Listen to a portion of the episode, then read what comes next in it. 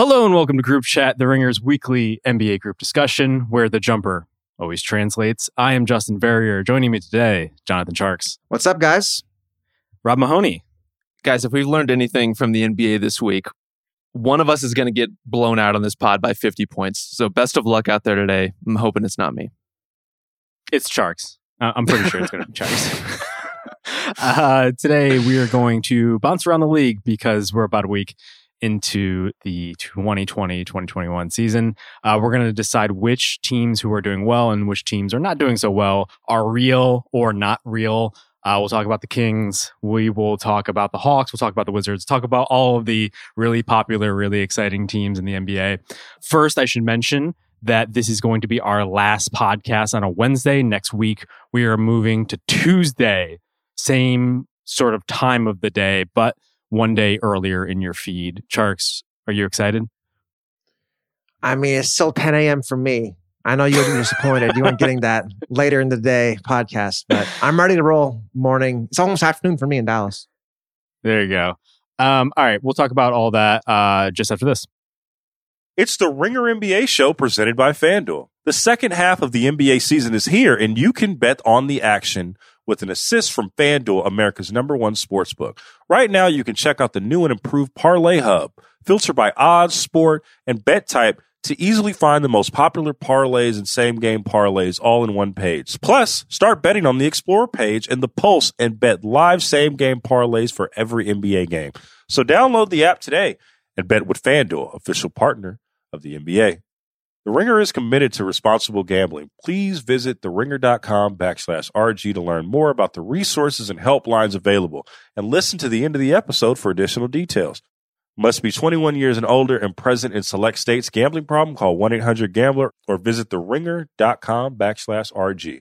This episode is brought to you by Sonic. Fuel up for game day and any day really at Sonic. For a limited time, you can get the new $1.99 Sonic Crispy Tender Wraps. And trust me, you don't want to miss out. A crispy chicken tender and bold flavors like hickory barbecue and cheesy baja, crisp lettuce and melty cheese that make the perfect bite. So go get yourself some TLC, some tender love and chicken, and buy a $1.99 Sonic Crispy Chicken Tender Wrap today. Tax not included, limited time only at participated Sonic drive ins.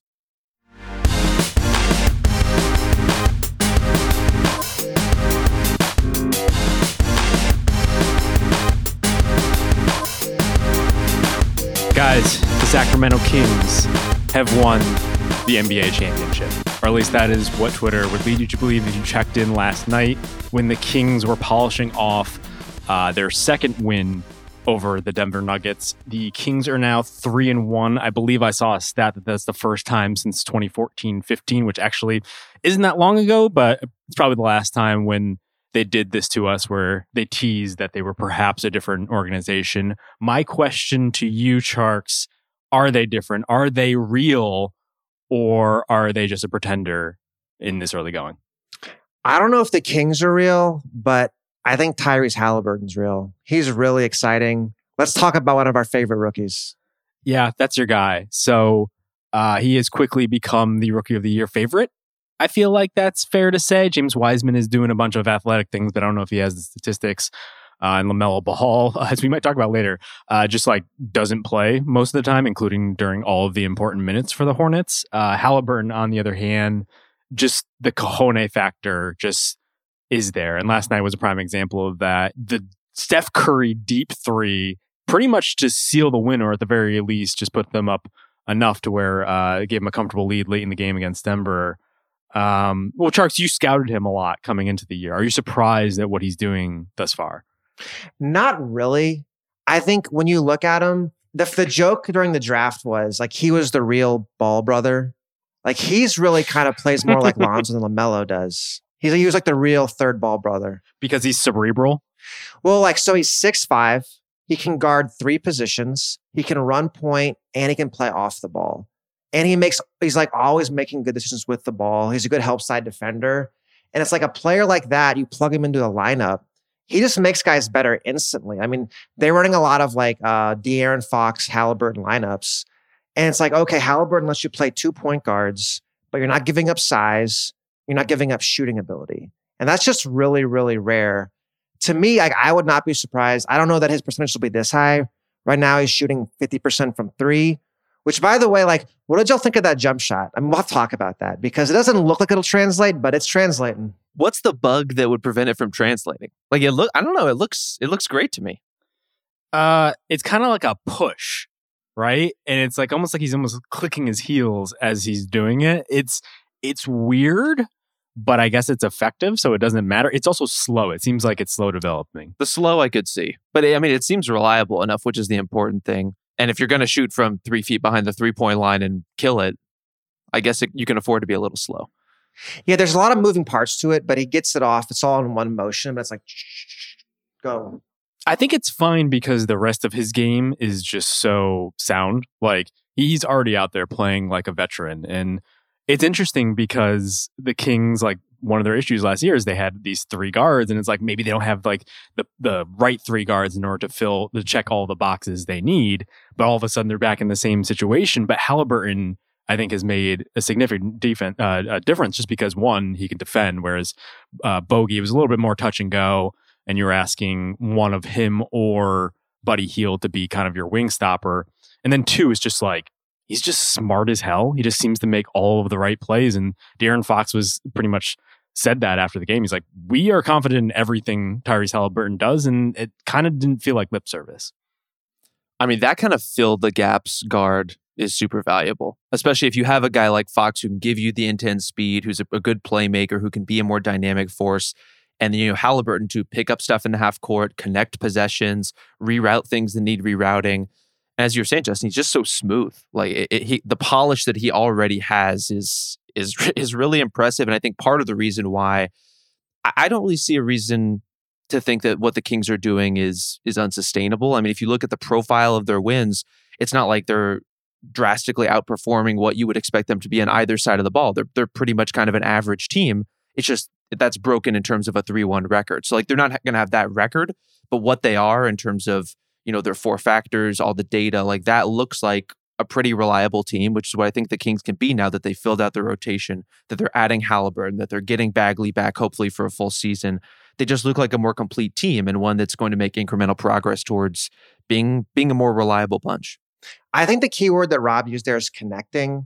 So usually he's playing off either Fox or Joseph. And these, these are the craziest numbers to me. This goes back to his college days. So he's playing as a two guard and he's averaging 5.3 assists on 0.8 turnovers.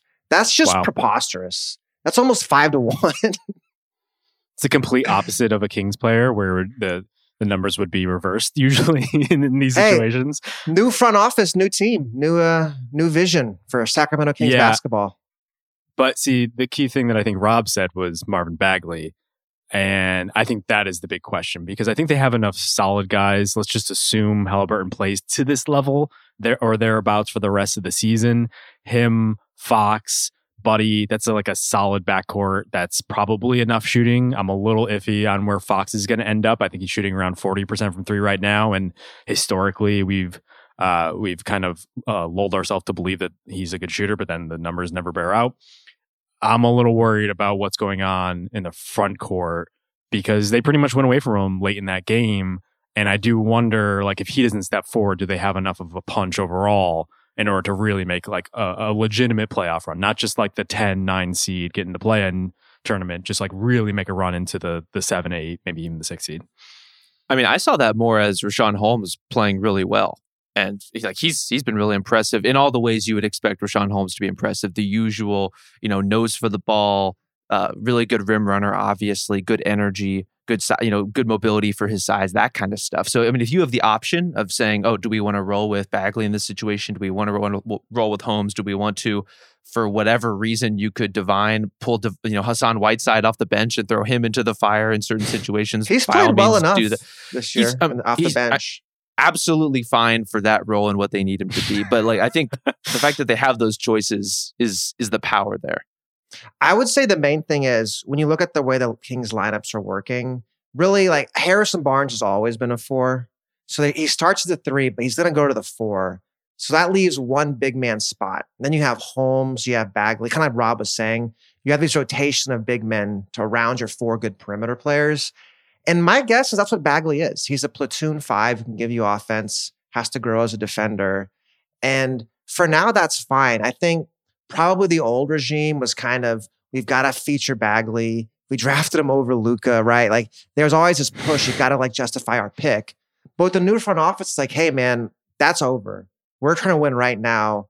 We're to find a role that makes good for you, makes makes sense for you and for this team. And we're not to maximize emphasize you over the team. So last year, the Kings signed Dewayne Dedmon basically to feature Bagley because they're like, okay, if we have Bagley, we have to have a stretch five who can protect the rim and space the floor. And it makes sense logically, but it's also like Dewayne Dedmon's not very good, right? So we're not gonna, that's over. We're not going to like build our team around Bagley. We're going to build a team around the guys who are good, and Bagley mm-hmm. can kind of fit in where he fits in. Well, I think yeah, the upside I, with this is the better Haliburton is, the more pressure you take off of Bagley, right? Because if Haliburton and Fox are kind of the crux of your team, and Bagley can be a, a great contributor on some nights and kind of fade into the background on other nights, I think that suits him for where he is developmentally, especially having so many of his early years stunted by injury. Like we got to give him time to just get on the floor and figure out what kind of player he's going to be. Yeah, I just look at the rotation and it just makes sense, right? Which hasn't been the case a lot of the times with the Kings. There would just be these weird parts where it's like we have all of these centers, but we don't have the guard play to balance it out. We have all these guards, but we don't have any of the bigs. Uh, it is just crazy how Richaun Holmes was the answer to all of their issues in the front court. The guy who I don't know if he signed for a minimum, but it, it was like a very minimal amount of money uh, and all of a sudden, he's the one that's really unlocking what they do there. Like Bjelica is still around, and like he had one play where he just like completely bowled over Michael Porter Jr. And while maybe that's just what everybody does, and maybe it's not as impressive as it sounds, like that was a huge play for them. Um, I, I mean, for the same reasons I bring up Bagley, I would bring up Fox though this seems like now that he has the contract extension, this should be a bit of a leap year. I was one who was a little bit. I, I found the instant max extension to be a bit curious. Uh, I know it's Sacramento and you have to pay guys to stick around, and so perhaps they didn't have as much of an option as I'd like them uh, like to believe that they do. On the other hand, he just hasn't been playing like a max guy, and I th- feel like this is a season where like all of the well is is Fox going to change the culture? Is he going to be their all star there? Like that actually has to come to bear. I think it is really as simple as if you're the Kings, you pay to keep your good players. And and if you're the Kings, especially a new regime coming into the front office, and you're very aware of how other franchises look at the Sacramento Kings, I think there are a lot of teams that would look at this situation, you know, say, say, things don't go well with Fox, which is, I think, taking a big jump. I think he's a really promising player, should be with them for a long time. But if they don't, other teams are going to look at that and say, oh, well, he was with the Kings for the first part of his career. Maybe we can bring him in and change him, you know, revert these parts of his game, make him better in these particular ways, put the right kinds of pieces around him. I think the the new front office is very much aware of that kind of perception and the idea that if they did need to move him potentially, there's going to be a market for De'Aaron Fox. I do think because he's the primary ball handler, he will get the credit for the team's success ultimately. Like if they make a playoff run, he's going to be an all star because he has the ball in his hands a lot. But Justin, to go back to what you're saying earlier, I think you are right. Like, if we're talking about this team in the context of the West, the front court still is an issue. I mean, we saw in that Denver game, Jokic was just bullying them for stretches of it. He's just so much bigger than those guys. They don't really have a two way front court player who can space the floor and guard. And if we're talking about them as more than like a fun play in team, that does seem like the f- ceiling. But for now, the Kings had a fun team, and it's been a long time since we can say that. So, uh, I guess on the other hand of the situation, we should probably talk about the Nuggets. So they are one and three, and it's probably at this point we should mention that the Kings won one of these four games with a late Buddy Hield Hail Mary tip in off of a Harrison Barnes just getting stuffed in his face. Uh, just incredible play and that is why they are three and one and not two and two. Same thing for the Nuggets.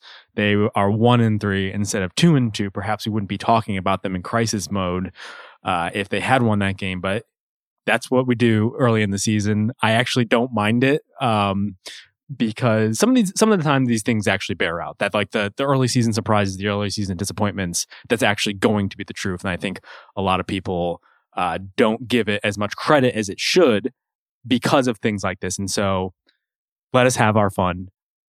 Let's talk about the Nuggets.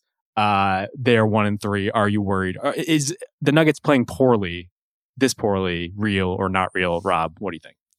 I just like how you went through a whole journey there. there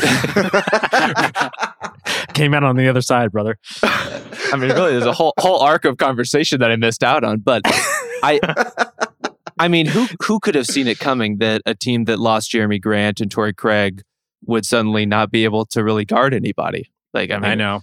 it's it's it's really catching us all by surprise. But I mean, Jokic has been amazing, as as good as you could possibly hope him to be. There's just going to be the open question all season as to what teams can they match up with defensively. Are they going to be good enough in rotation with how much they're putting on guys like Michael Porter Jr. with how much they're relying on you know smaller guards to kind of stretch the rotation out? It's going to be tricky, and it's one of the reasons why I, I think I'm a little more skeptical on them as a playoff performer relative to where they were last year. Even if some of these these good young players take another step forward, there's just a lot to ask for on the other side of the ball. But offensively, they look they look really entertaining. They look really engaging. They're hard to guard. And Jokic is hitting. I mean, he's already put together an assist reel that's going to rival what a lot of players put together over the course of the full season. He's he's been sensational. Yeah, they remind me a lot. Like I've been saying this for a while. They remind me a lot of the old Dirk Nash Mavs teams, especially without Jerami Grant. It's just like offense, offense, and they're just gonna have to win games scoring. They're 29th in defense right now. And I think another thing too, when you lose Grant and Craig, Millsap was always kind of the other defensive rock they had, and now he's 35, and it's just hard to ask a 35 year old to carry your defense. So it, there's just not a lot of defensive players. That was the concern going into the season. It's a concern now.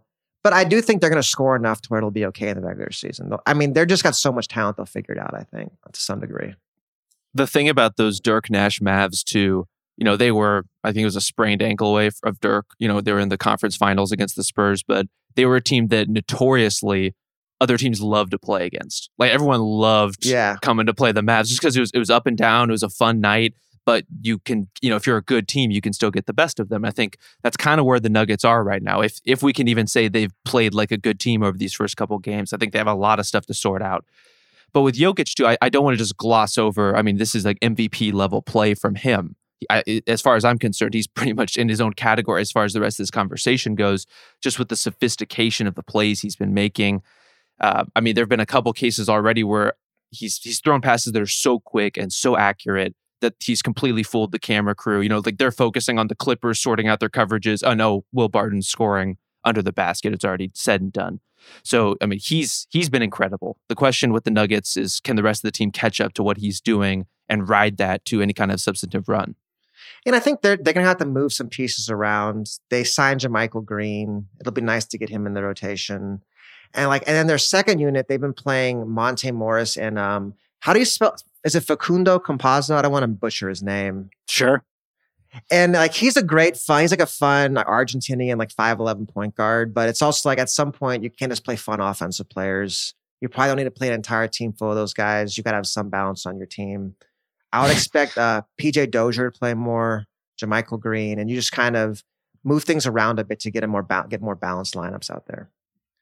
I feel like we do this every couple of years with these uh, overseas point guards where it's like, oh my God, the way that they pass the ball is just, it's so brilliant. This is basketball at its most beautiful. Then it's just like, oh yeah, they need to play defense. Or it's like, oh yeah, like Monte Morris does the almost the same exact thing. Why is he still in, De- like, why are they in Denver together? This doesn't make any sense. Defense is eating vegetables, Justin. Sometimes you just gotta you want you want your ice cream. You don't want to worry about your carrots and celery.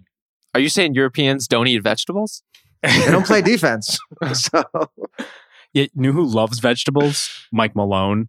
Because Mm. dear God, he took his first opportunity to just hammer them after this game last night.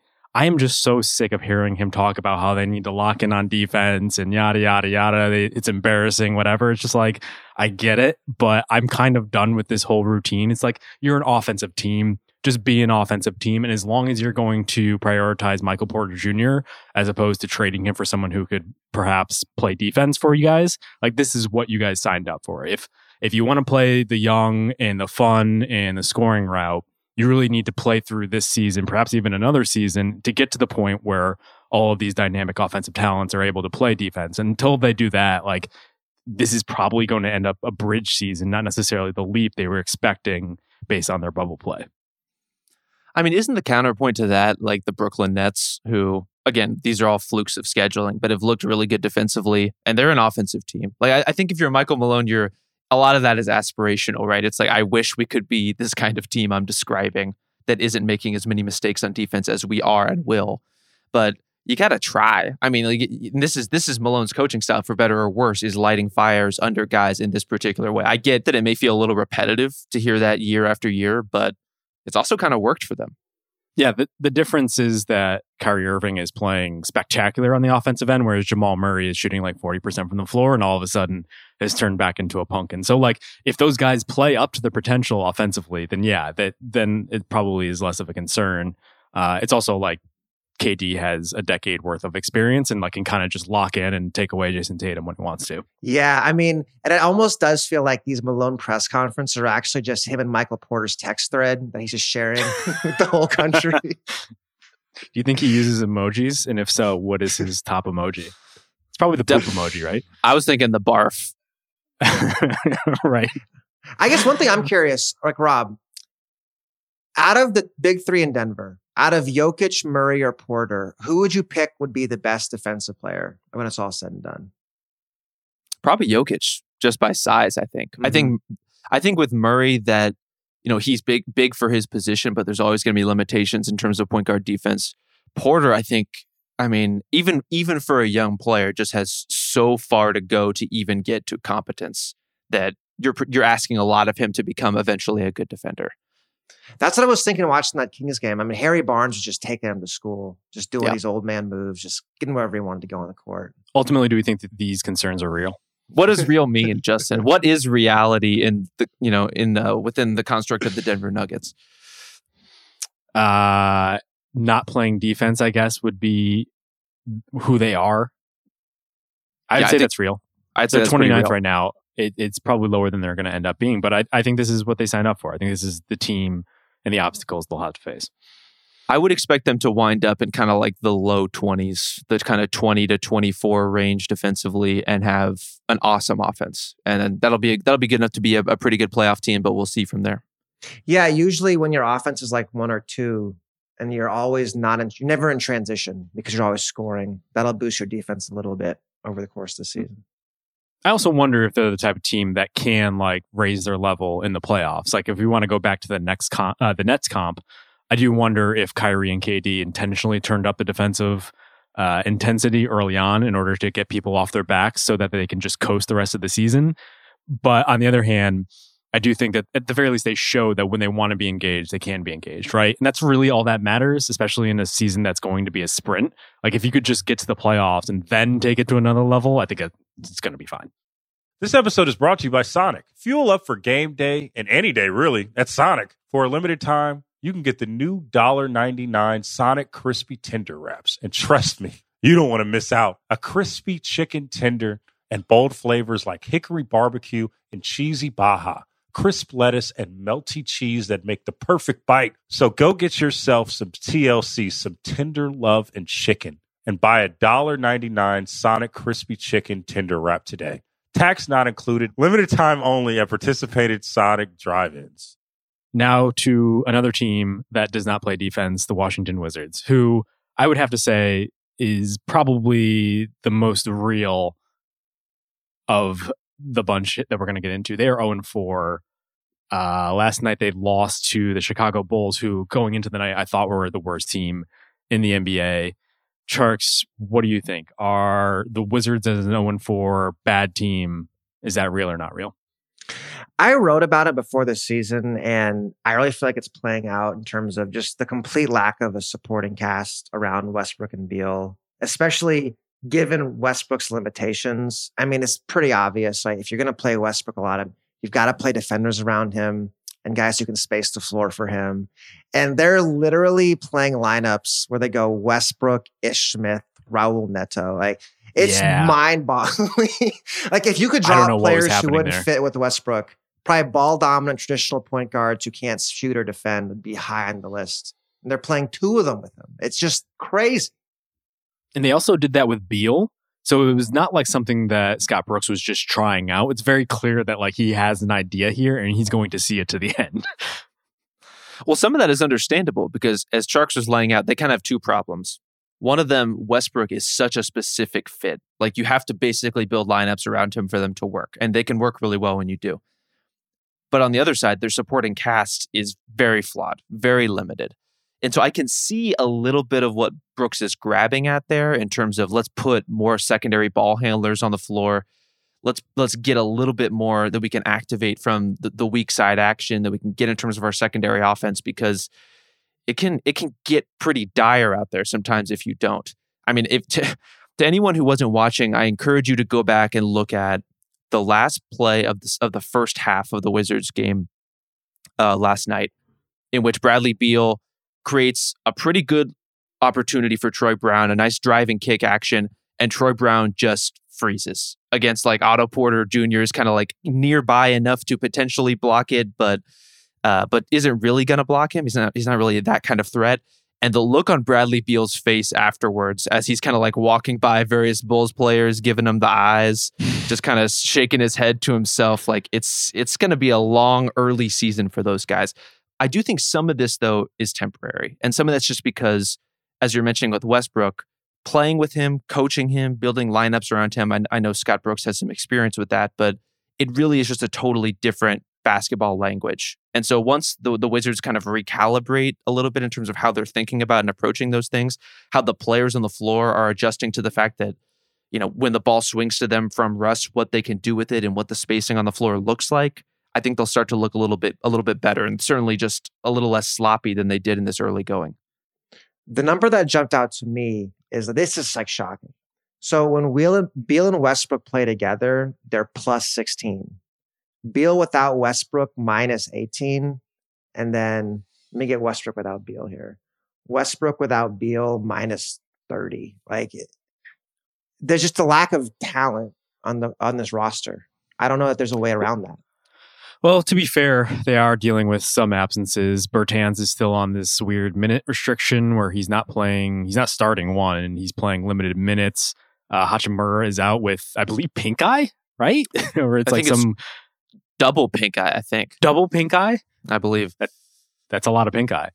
Uh, Russ miss, is going to miss games on back to backs. He missed one of the Magic game. Uh, so they don't have their full complement of guys. So that's one thing. I guess my concern, though, is you would assume that this team would be pretty scintillating on offense, regardless of who's out there. Like as long as Beal is out there, and, uh, and especially when Russ and, and Beal play together, you'd expect this team to just be able to blitz uh, opponents. Unfortunately, they are 23rd in offense for whatever early season statistics are worth. Uh, and their defense is bad. But if you're going to have both of those, there's like pretty clear that that's not going to work. And I, I guess the question is is getting those guys back in the lineup enough, or do we have confidence in Scott Brooks that he is going to be the guy to organize them in a way in order to overcome whatever is keeping them back thus far? Well, it, it's got to be both. I mean, when I think about this team, I think Davis Bertans should play every single minute with Russell Westbrook.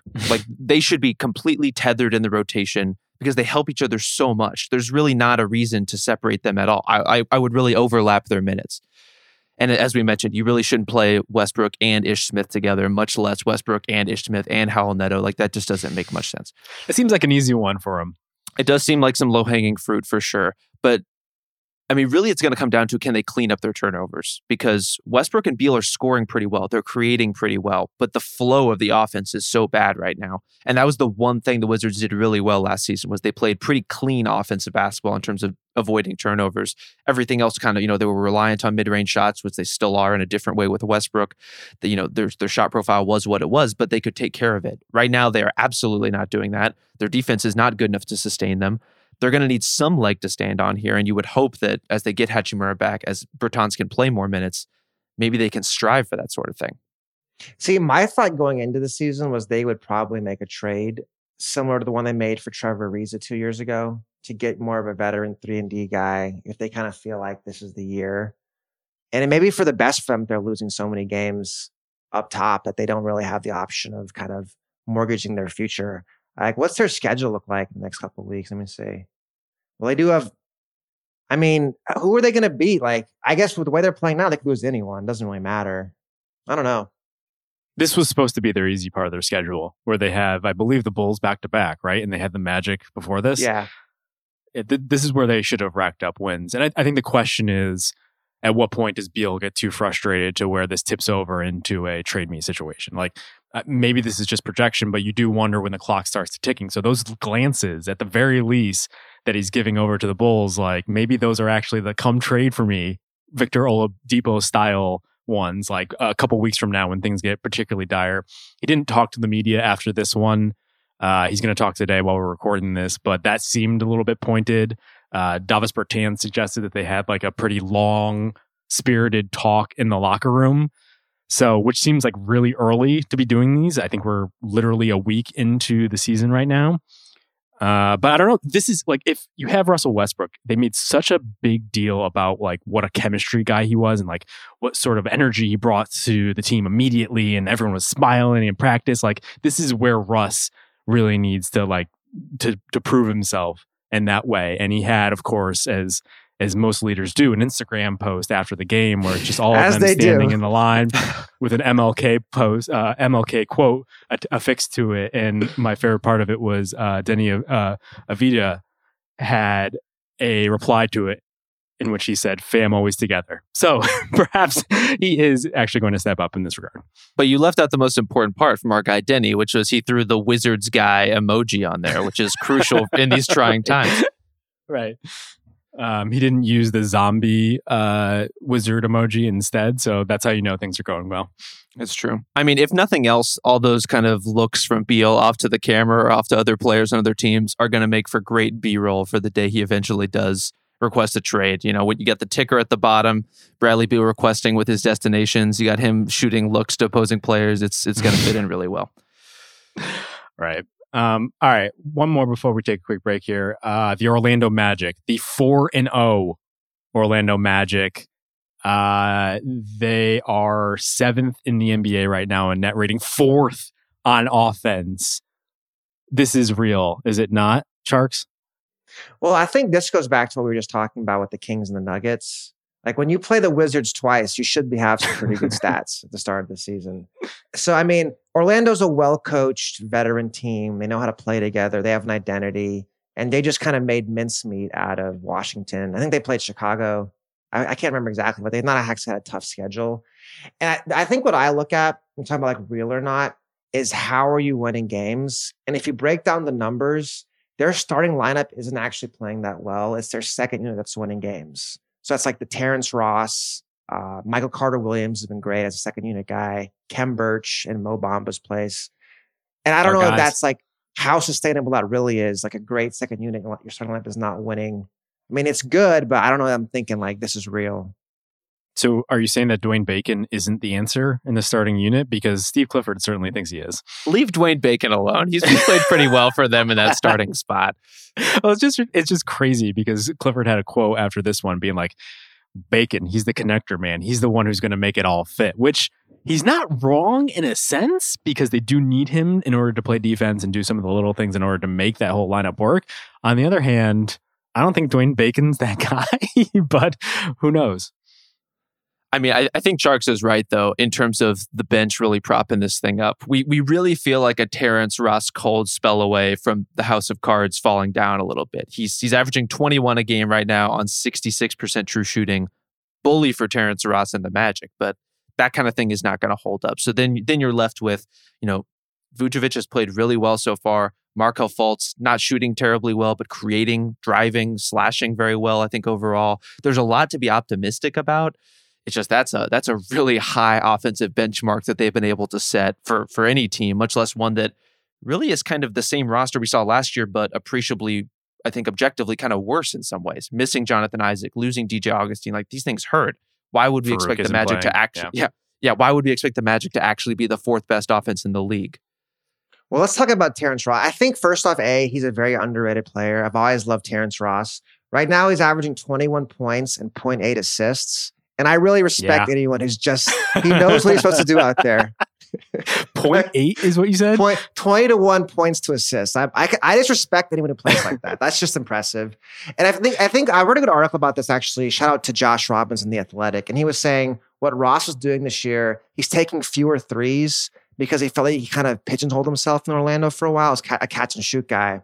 And he knows, okay, if I pump the three, get to the lane, he's getting more free throws, getting to the rim more. He's becoming a more complete player. And I mean, I do think Terrence Ross is one of the best six men in the league. He's just a six man for an average team. Someone talks about him, but the guy's talent level is quite high. He is when he's on, he's on. There's no stopping him. 21 to 1 is definitely six man worthy. That is like the Jamal Crawford, just like chalk outline right there.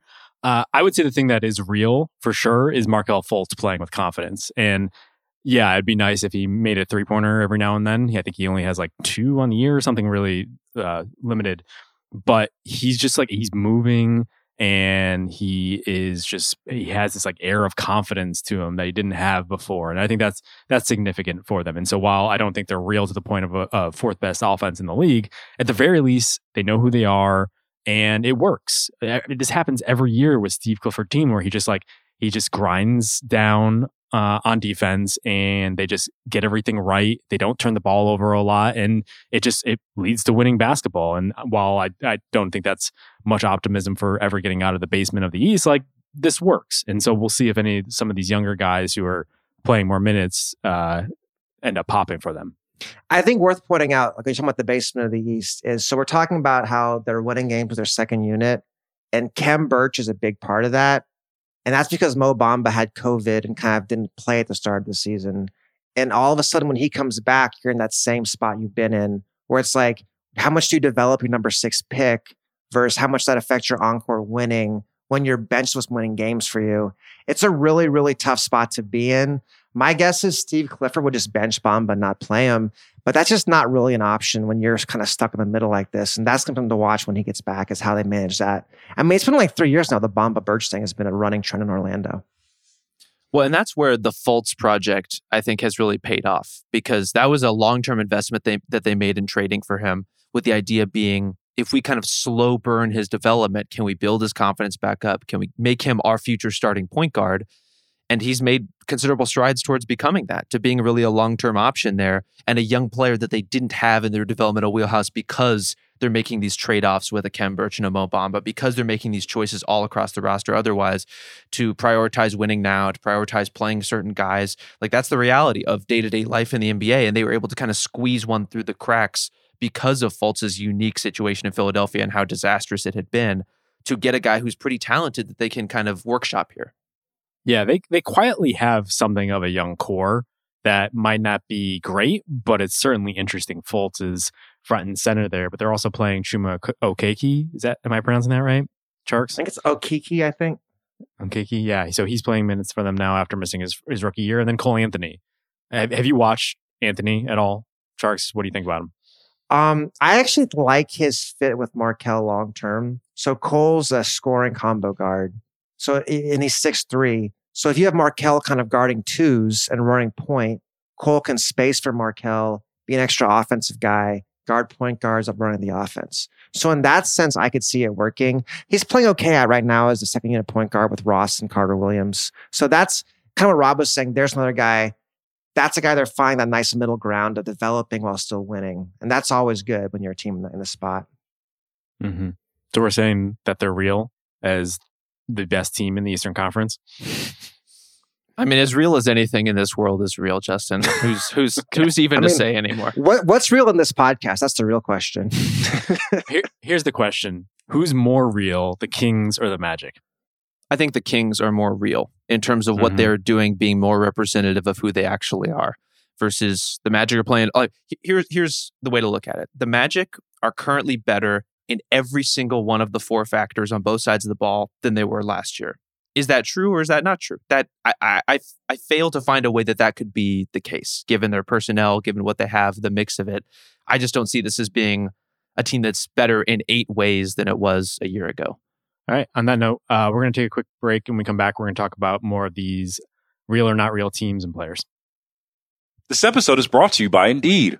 We're driven by the search for better. But when it comes to hiring, the best way to search for a candidate isn't to search at all. Don't search, match. With Indeed, use Indeed for scheduling, screening, and messaging so you can connect with candidates faster. And listeners of this show will get a $75 sponsored job credit to get your jobs more visibility at Indeed.com slash Ringer NBA. Just go to Indeed.com slash Ringer NBA right now and support our show by saying you heard about Indeed on this podcast. Terms and conditions apply. Need to hire? You need Indeed. This episode is brought to you by Hotels.com. If you're busy like me and you're trying to catch your kids' games, it's important to have somewhere where you can go to find a good hotel. We're all over the place. Sometimes, you know, we're in Florida, we'll be in New York, want to take the wife on a quick vacation and get away. Whether you're looking for a relaxing getaway or heading out of town to see the playoffs, Hotels.com app has a perfect hotel for every trip. Compare up to five hotels side by side so you can see prices, amenities, and star ratings without having to switch back and forth between options. So start planning your next getaway and find your perfect somewhere in the Hotels.com app today.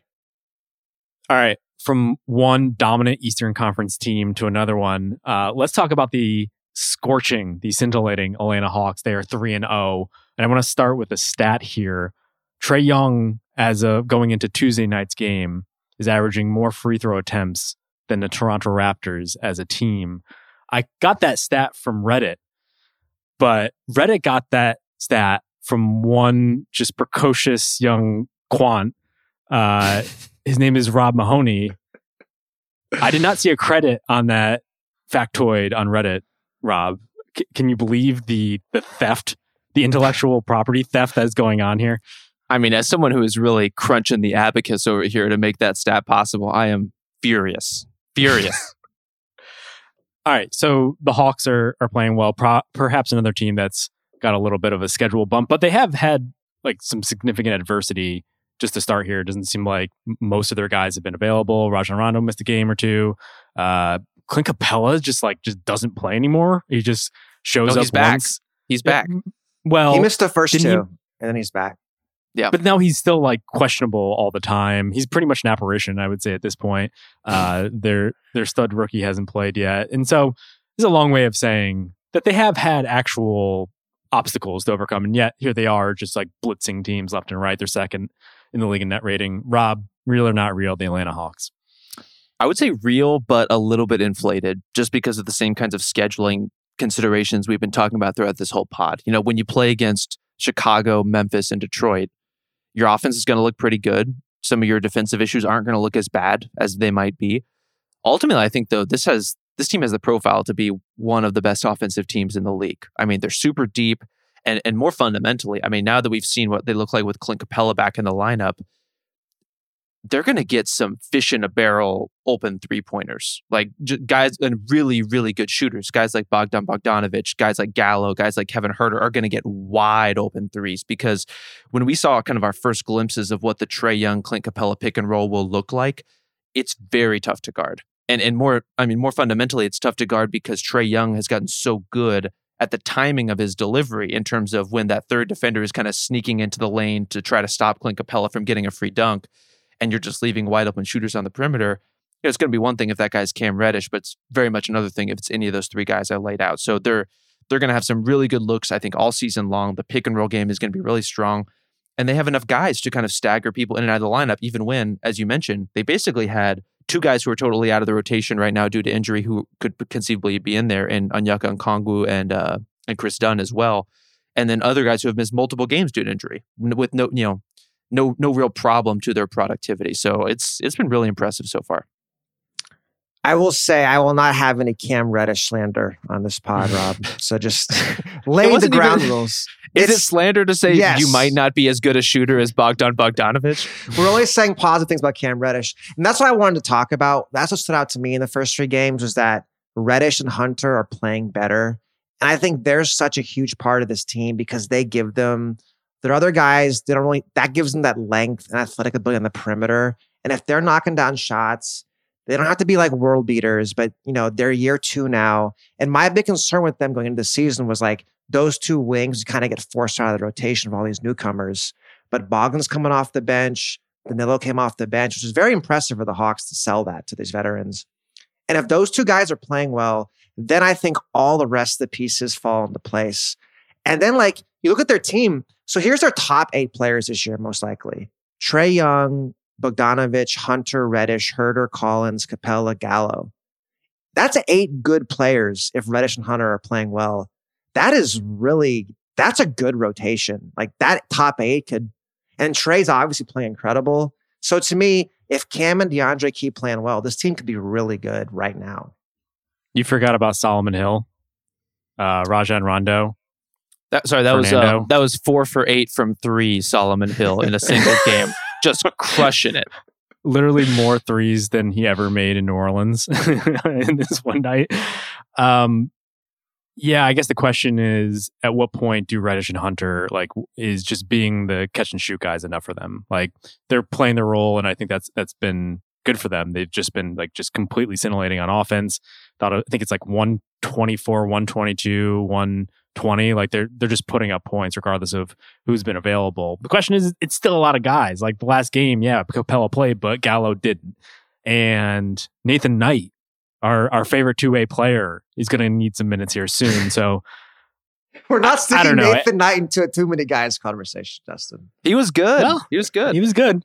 Lloyd Pierce loves him. Uh, I think it makes sense now. Like if if two or three guys a night are going to be injured, then yeah, things are going to be make a little bit more sense. I think it's going to be a different conversation when all these guys are available and Rajon Rondo is only playing like five minutes a night. What is he going to say about that? What do you guys There's- think about Bogdan? Just just briefly, what what do you guys think about Bogey here? Because he's kind of the flip side of the Kings conversation, right? I mean, I think the reason he works in Atlanta and has worked well so far is because Trae Young is, while still obviously the driver of that offense, giving the ball up early, doing hit ahead passes. Like they're really moving the ball ahead in a way that lets guys like Bogey make plays. That makes him more than just an accessory to the offense. And and for that matter, empowers Cam Reddish and DeAndre Hunter to do some fun things in transition that may help to appease them if we're talking about kind of a long-term strategy here. Like give those guys some kind of creative freedom and I think they'll be a little bit happier in the long run. So that's where I kind of like what the Hawks are building in terms of a cohesive whole. You know, it, it's going to be a challenge to fit everybody in and get everyone the minutes that they want, especially some of these veteran guys. Like Rajon Rondo is accustomed to playing minutes, especially, you know, come playoff time. If the Hawks get into the playoffs, he's going to want to be involved. And how you sell him on the idea that, oh, maybe we need to play this other guy a little more tonight. Maybe Kevin Huerter is going to kind of run backup point for us for this stretch.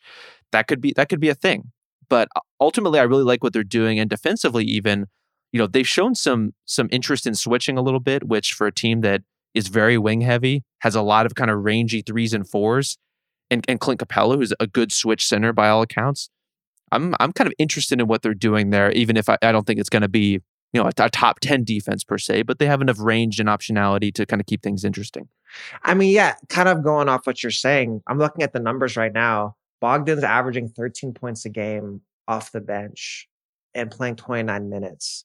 I just I would not have thought a guy would take 18 million a year to be a backup on the Hawks and play like because right now they have Trae at 34 points and then they have like six guys between 10 and 14 points. And if that can keep up, and it's Bogdan and Gallo really. Like I've been very impressed with those guys kind of taking a role and not just demanding the ball. Because my my sense was if they're gonna come to Atlanta and take a bunch of money, they're just gonna want the ball up. But they haven't played that way. They've really kind of played his role in a system. It's been very impressive to see. I think credit to Lloyd Pierce getting guys to buy in. That's directly to the coach right there. Yeah, this is kind of the flip side of our earlier conversation about what does the early season stuff actually mean here. I, I think it's good for a team like the Hawks to start to stack up wins because questions like this, those don't matter as much. Perhaps people aren't griping as much about playing time, their roles, etc. And we're not asking whether or not the Hawks are going to fire Lloyd Pierce at this point. We're saying, hey, is Trae Young an MVP candidate? Can he get into the conversation? Those type of things kind of tend to snowball. And so I do wonder if they stack up a couple wins here, that's going to pay off in the long run. And as I'm looking at their schedule, it only gets easier going into the new year. So they have Brooklyn twice. We'll see who ends up playing with those. You'd expect, considering what they did uh, recently, that Kyrie and KD might not play in both of those games. When they have Cleveland, who who knows? Maybe maybe Cleveland is actually the surprise team here. Uh, New York, Charlotte, and Charlotte, and so that's that's a nice runway here from the scheduling gods to get them kind of rolling. I think you're onto something there, just in terms of if you're a coach, having that anchoring bias is a powerful thing to show, like, oh, if we just get back to the way we played to start the season, when everyone was buying into their roles, when everyone was doing what they were supposed to do, it's your proof of concept kind of baked mm-hmm. into these first couple games. Even if the competition level wasn't great, even if you've had guys out of the lineup, there's something you can show there, not just on film, but to say, like, look at the results of these games as well. I think if you're looking for a griper, I'm looking at John Collins. That's something to watch. It's a guy who turned down an extension, playing for a new contract. His minutes are down, his points are down, field goal attempts are down. And right, it's it's easier to buy into a role when you got that big contract, right? When you're getting Danilo and Bogdan, you've got 80 million bucks in your back pocket. John Collins is not. And that'd be something, if we were looking about like too many guys, that'd be the guy I think to watch for, is see how he feels about everything. Yeah, that was a curious one. That was like what, 90 million, I think it was reported. And he just wanted to hold out because he thought he was max worthy, which maybe on next year's market where there just aren't a lot of guys. But on the other hand, like I don't know where, to your point, Tjarks, where the production is going to come from with so many people on the team. And also, like, who needs a stretch for center who doesn't play defense right now? Like, what good team? I mean, the Pistons don't have any money anymore. They can't overpay him in order to, to get him on the team. I got a I got a team for you actually. Somebody in the league floated this to me. Uh, Dallas, John Collins Ooh. and KP. That actually kind of might make might work. Aren't they the same person? Just what John Collins just isn't stretched out longer. No, like just like physically, like John Collins is an elite athlete and catches lobs above the rim. KP is a catch and shoot three point guy. I don't know. Still can't play defense. KP can guard. Well, he, if he's right by the basket, that's going to be his job. And John Collins in the perimeter. He's a fast. So you guy. want John Collins roving the perimeter while KP is protecting the basket? I don't think that works. Um, in in John Collins' defense, with how he's played so far, there's been a lot of weirdness with foul trouble and stuff like that, which I think only has made it easier to kind of sort through some of the rotation issues. So when when John Collins is playing well enough and involved enough and, and avoiding fouls well enough to play 30 minutes a night? How does that strain some of these other guys like a DeAndre Hunter who's filled in for them at the four a lot? And I think to kind of bring it around this whole real, not real conversation, just the tenor of this Hawks conversation, you compare it to that Wizards conversation and that Magic conversation. We're trying to like come up with problems about having too many talented players. The Wizards are playing Neto and Ish Smith together. different, different type of problem. So what you're saying is they don't need to expand; they actually need to contract the NBA. Um, all right, here let's let's move on to uh, a player that none of us have a debate over because he is incredible and, and just crushing the league. That's Domantas Sabonis, who all of a sudden is looking like skinny Nikola Jokic. The real skinny Jokic is playing in Indiana. Uh, 22 points, 11 rebounds, 7 assists on 54, 46, 60 shooting. The last one is a little troublesome, but we'll see here. Uh, Tjarks, real or not real, your guy Domas as not only an all star, but a potential all star starter here. I think he, we're kind of talking about coaching. This goes back to the new coach. Like clearly, Nate Bjorkgren came in with the plan. He said, I'm going to make Sabonis the guy, which I respect. Like he had a vision for what he wanted his team to be, and we're seeing it now. He's just being used in a different way. I believe uh, he's number two right now in touches in the league behind Jokic. So all of a sudden, we're seeing the Sabonis hub. And now the assists are going up because he has the ball in his hands more. And he was really more of a scorer when he first came into the league. And it's pretty cool to see him change his game and see this new vision for the team kind of play out with him in, in Indiana. Yeah, that whole offense seems really wired to attack the rim right now in a way that suits Sabonis really well. And the spacing has been great. The flow has been great. I mean, his hair included in that in that regard. but like he has every opportunity to not only eat but to set the table for everybody. So like that's going to be the thing is, you know, we know he can be a massively productive scorer and rebounder. Is he still going to be a Jokic level assister, you know, coming deep into this season? I think he has a real chance to just given the way their offense operates right now. Yeah, that starting unit just works. And especially now that Oladipo is starting to look a little bit more like old school Oladipo. And there was just one series where like he attacked the rim and then you could see that the the Celtics defense over adjusts to stopping him and it left Malcolm Brogdon wide open for three pointer and you have a 50 40 90 guy on the perimeter just like salivating for for the catch and shoot there. It's just there's a lot of solid guys going around here. TJ Warren, Doesn't have to do as much as he did in the bubble, which is disappointing for perhaps his statistic and all of his fans out there. But it, it's just there's a lot of good, solid guys on this team, and they go like I don't know nine deep with uh, in rotation where you have Aaron Holiday, other guys. It just it it makes a lot of sense. Um, I guess here's my question: uh, Where are we on Miles Turner this week? Our weekly Miles Turner check-in is he good? He's doing what they need him to do.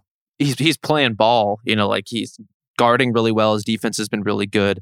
I think he's doing the stuff that if you're looking for signs of like attitude problems or chemistry problems. He's not doing any of that stuff. Like he, he's feeding Sabonis in the post. He's he's doing the handoffs. He's doing all the kind of the thankless floor spacing type things that you want a Miles Turner to do. So as to whether he's deep, you know, in the depths of his soul, is he really satisfied with this situation? I suspect not. But he's Who doing is, what though, they need him to do. right? I'm, that, that list of NBA players and fr- frankly people in general is pretty short, but he's doing enough of the day to day at a really high level to to get them where they need to go.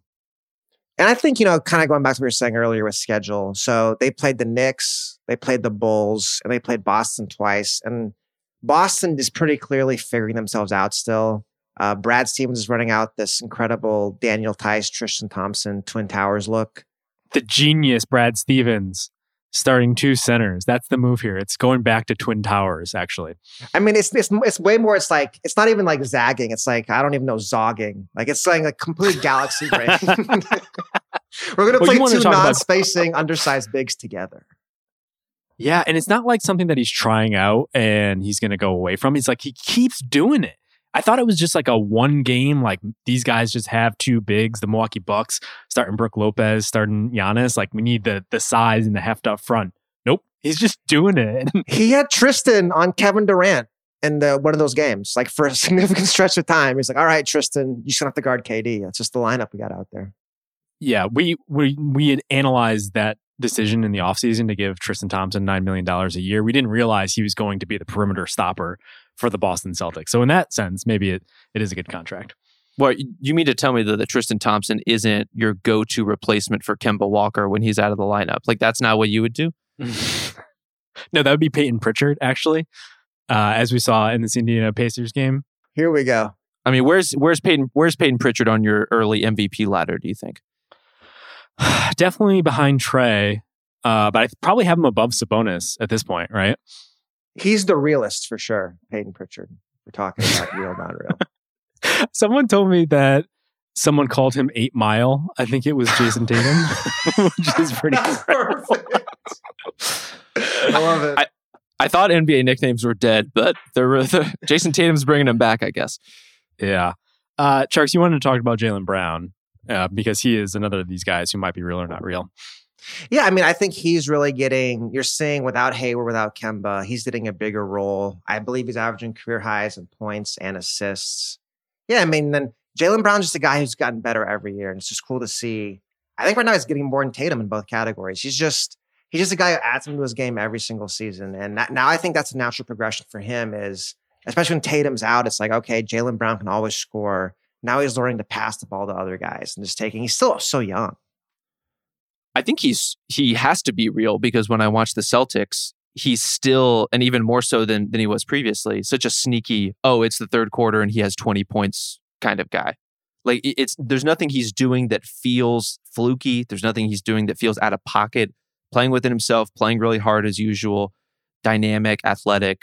He's Jaylen Brown. Like he's a really good player and he keeps taking steps forward. I this I think he has a, a really good chance to be a first time All Star this year. So we'll we'll see if that pans out for him. Yeah, he kind of has to be because when you look at the Celtics depth chart these days, there's just a lot of, huh? And the fact that Payton Pritchard is playing significant minutes and probably swung that game for them last night against the Pacers, like it's it's looking a little bit more thin and a little bit more dire than you'd like him to be. Uh, I know it's early, but you know they've played the teams that they're going to have to really prove themselves against. Like Pacers are a team that probably going to be around where they are in the standings. The Bucks early in the season. I don't know. It just what they've gone to in the past just doesn't seem to be there. Like they're 26th on defense, which is a little concerning for me because you would expect, regardless of where you are in the season, regardless of who they're facing off against, a Brad Stevens team is going to play defense. Uh, and I don't think you could attribute that specifically to the Twin Towers look that they're going with. It's just, I don't know, it's just a little, it's a little wonky, which is not something you would typically say of a Brad Stevens team these days. What's where to Chuck's point, I think they just need time, time to level out, time to figure out their rotation. There's this is a team that should have continuity, but losing Kemba is a pretty huge piece in terms of figuring out all, you know the way all this is going to shake out. And Payton Pritchard, for as as commendable as his efforts have been in the looper battle against you know T.J. McConnell and the Pacers, I, I, you know that's just not the answer. So you're, you're going to need you're going to need more substantive uh, rotation change, I think, to level things out. I mean, this to me is a team like this is a deadline team. Like they've got all their picks. They've got that massive exception. Like they've got to finally make a trade. I think they will at the deadline. I think my question is just like, what is that trade? Like, is it Blake Griffin? Are you going to take a, a chance at that he could play half a season? Right now, he's been touch and go. Like he had one good game, and like most of the other games, I'm just like, he just doesn't look like he can move. He has rigor mortis already, and like where are the assets in order to get the impact guy that they need? They have all these young guys, most of whom don't play except for Pritchard or are hurt, like Romeo Langford. And so you're really looking if you want to have a significant upgrade, if you want like a James Harden, Bradley Beal type, you're probably getting rid of Jaylen Brown. And so see, I don't think they need that. I, I think like if Tatum and Brown are your best two players, that's a really good team. They just need like a five, six, seven guys. And they've got picks for that. And they got this exception, right? I think they just need to add like two or three more starting caliber rotation players. And those guys are easier to find when you have your, I think like Rob was saying earlier, to me, Tatum Brown will probably make the next, like, I don't know, five all star teams, most likely. Like, these are two perennial all stars, the two much more positions the game. They just got to throw out their team around those guys. Not enough guys. The corollary, uh, the the contrast to uh, too many guys. Definitely. Um, all right, another team that perhaps doesn't have enough guys right now. That is the Toronto Raptors. Uh, they are zero oh three.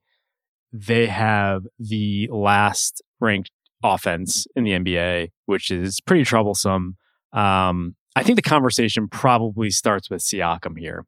Unfortunately, I know we we talked about this last week, but really our concerns have kind of come to bear. Uh, Eric Koreen in the Athletic had a really interesting piece about this coming out of last night's game, uh, in which he was basically saying that we should probably be celebrating Lowry's brilliance more than Siakam's struggles. But on the other hand, long term, it doesn't seem like relying on a guy who's 34 and going into a contract year is is you know something you can count on as much as the guy who's starting his four year deal, who you're expecting to take a leap forward after losing guys like Gasol and Serge Ibaka. It, it just seems like he doesn't have enough around him in order to mask some of his deficiencies, and they're asking him to be more of that frontline guy. And so far, he really hasn't shown he can step into that role. What do you guys think?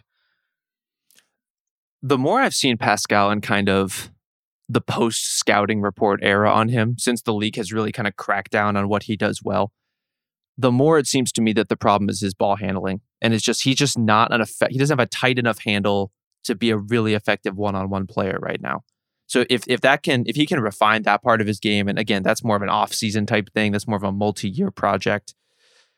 As for where he is right now, I, I just don't see him being that guy. I think there's there's such clear limitations, such a clear ceiling as to if you're if you're in a late game situation and need Pascal to create offense for you, you're just you're hitting you're hitting the wall so frequently that it would worry me. But I think with the Raptors, as you laid out, Justin, they are the worst offense in, in the league so far.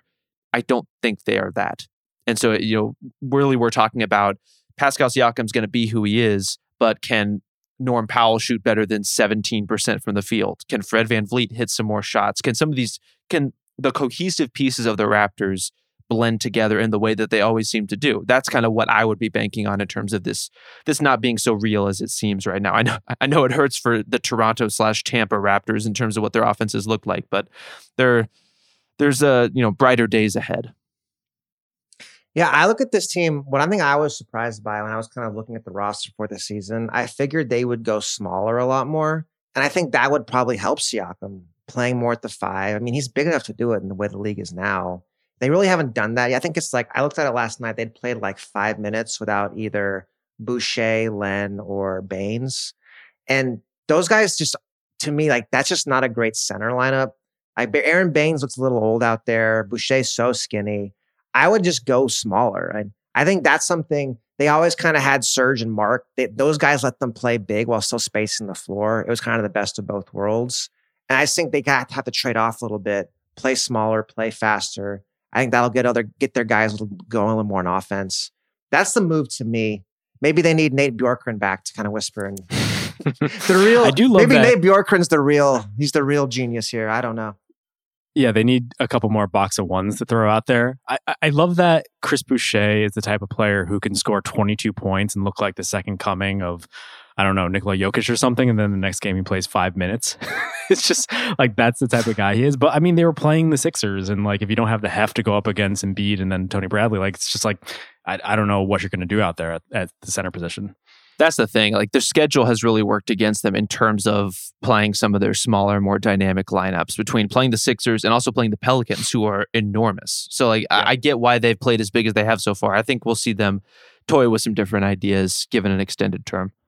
Yeah, I mean, they played the Spurs, which was a close game that they lost at, at kind of a in the waning minutes. Same thing with the Sixers last night. So it, it is a schedule thing to a large to a large degree, but like you know, this team is thinner than it is in the past, and it's just like get back to the Siakam point. I mean, there was just so much like institutional knowledge baked into the Gasol Serge Ibaka front line, and like it seems like they're playing that way, where it's just like the margin for error is is a lot thinner than it was in the past because you could just rely on those guys to just kind of like figure it out because they're so smart, they have so much time together, and it's more just like exposing Siakam and basically saying like you got to win this for us, buddy, or maybe Kyle Lowry can just like take 30 charges in the last quarter and then that will do it and, and like he'll just like finagle his way into a win but there's just like there's only so much you could do with the Lowry part of that before the Siakam part becomes a concern I guess like now, now if we're speculating a bit, do you guys see the Raptors as a possible Harden Beal team?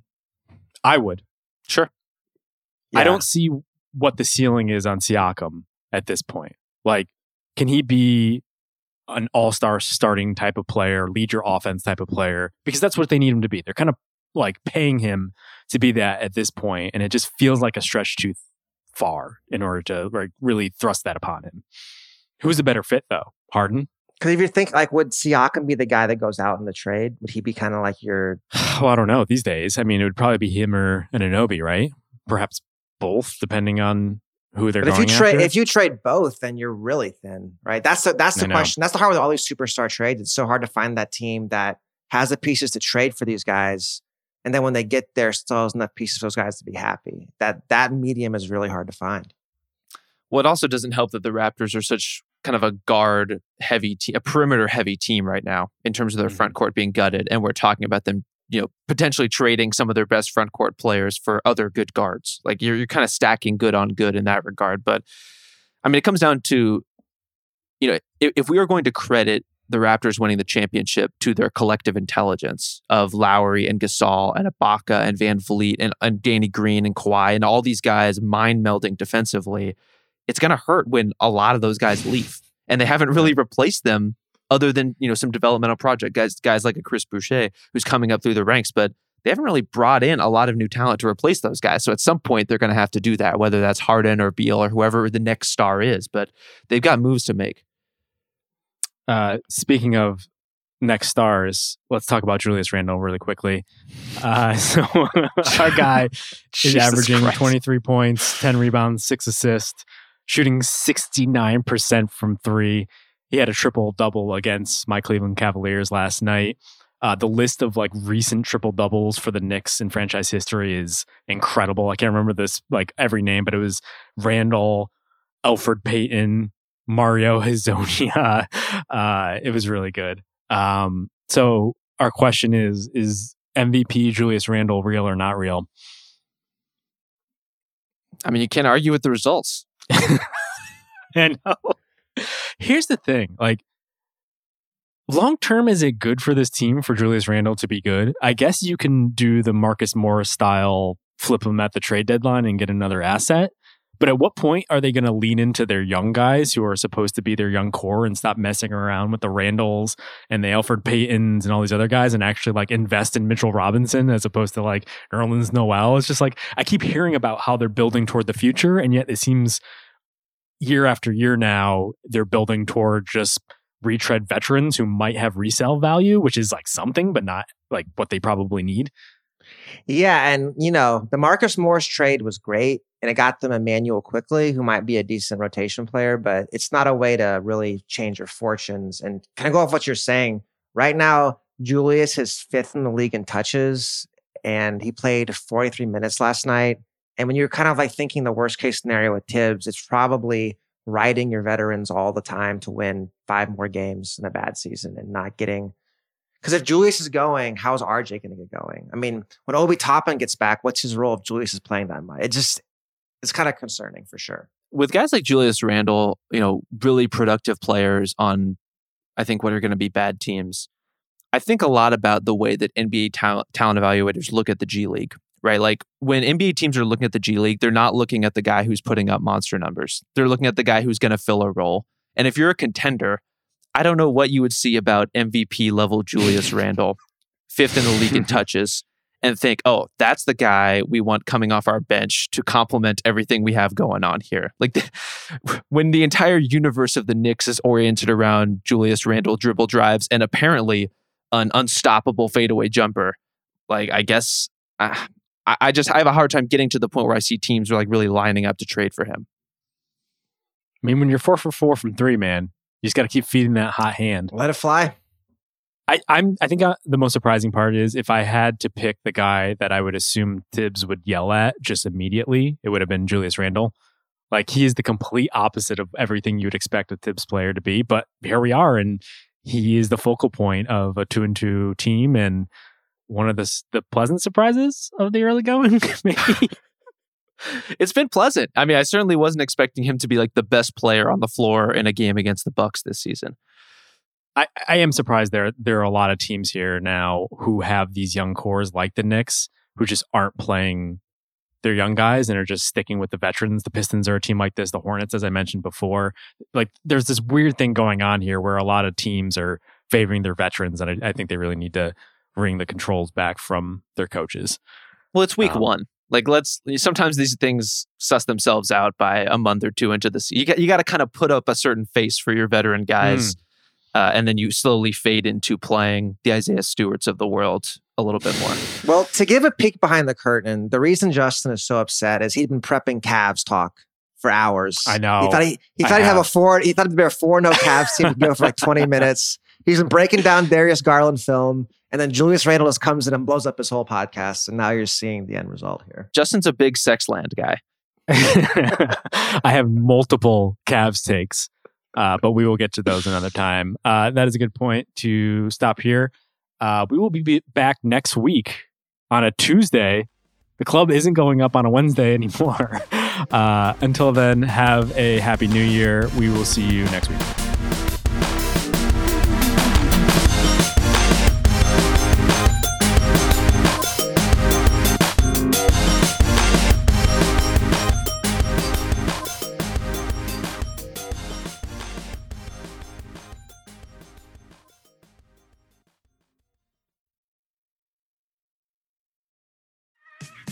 There's a lot that could impress you about the all new Honda Prologue EV.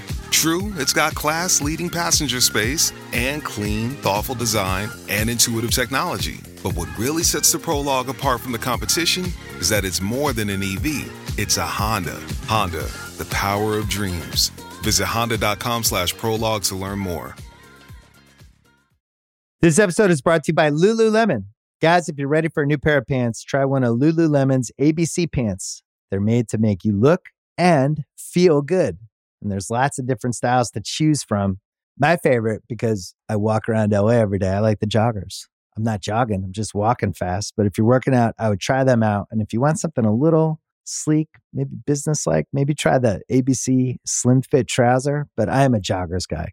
I just, once COVID happened, I was just like, I'm, I want to wear jogging pants and joggers and all kinds of soft pants as much as I possibly can, especially when I'm working out. Ultra comfortable and versatile. ABC pants are really in a league of their own. Buy a pair right now at lululemon.com.